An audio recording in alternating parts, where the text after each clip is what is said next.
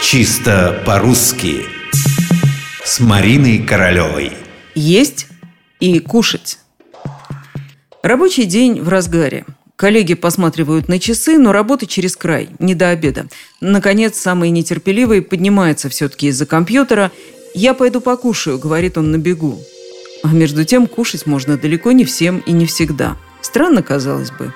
Есть или кушать, и то, и другое означает одно – принимать пищу.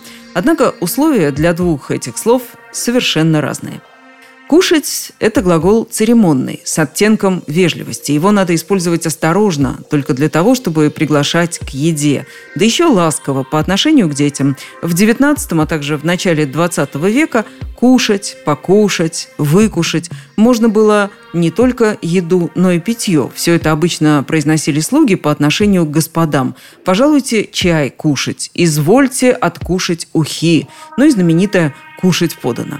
Вот сценка из русского быта в мемуарах Татьяны Кузьминской. Старшему лакею Никите было поручено обучать Петьку лакейской должности.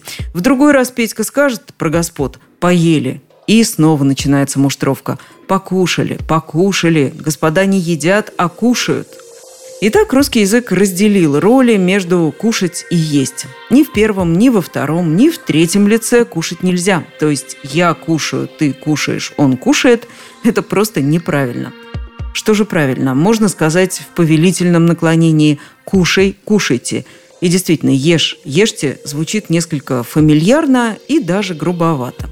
С другой стороны, представим себе разговор с гостем-вегетарианцем. «Я знаю, — говорит хозяйка, — вы мясо не кушаете. Так у нас сегодня рыба специально для вас».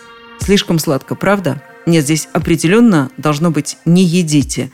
Пожалуй, он кушает, нормально звучит только в разговорах о ребенке. Васенька у нас плохо кушает. Или Машенька кашу кушает. Мы же взрослые едим. Вот разве что гостям своим можем сказать. Кушайте, пожалуйста.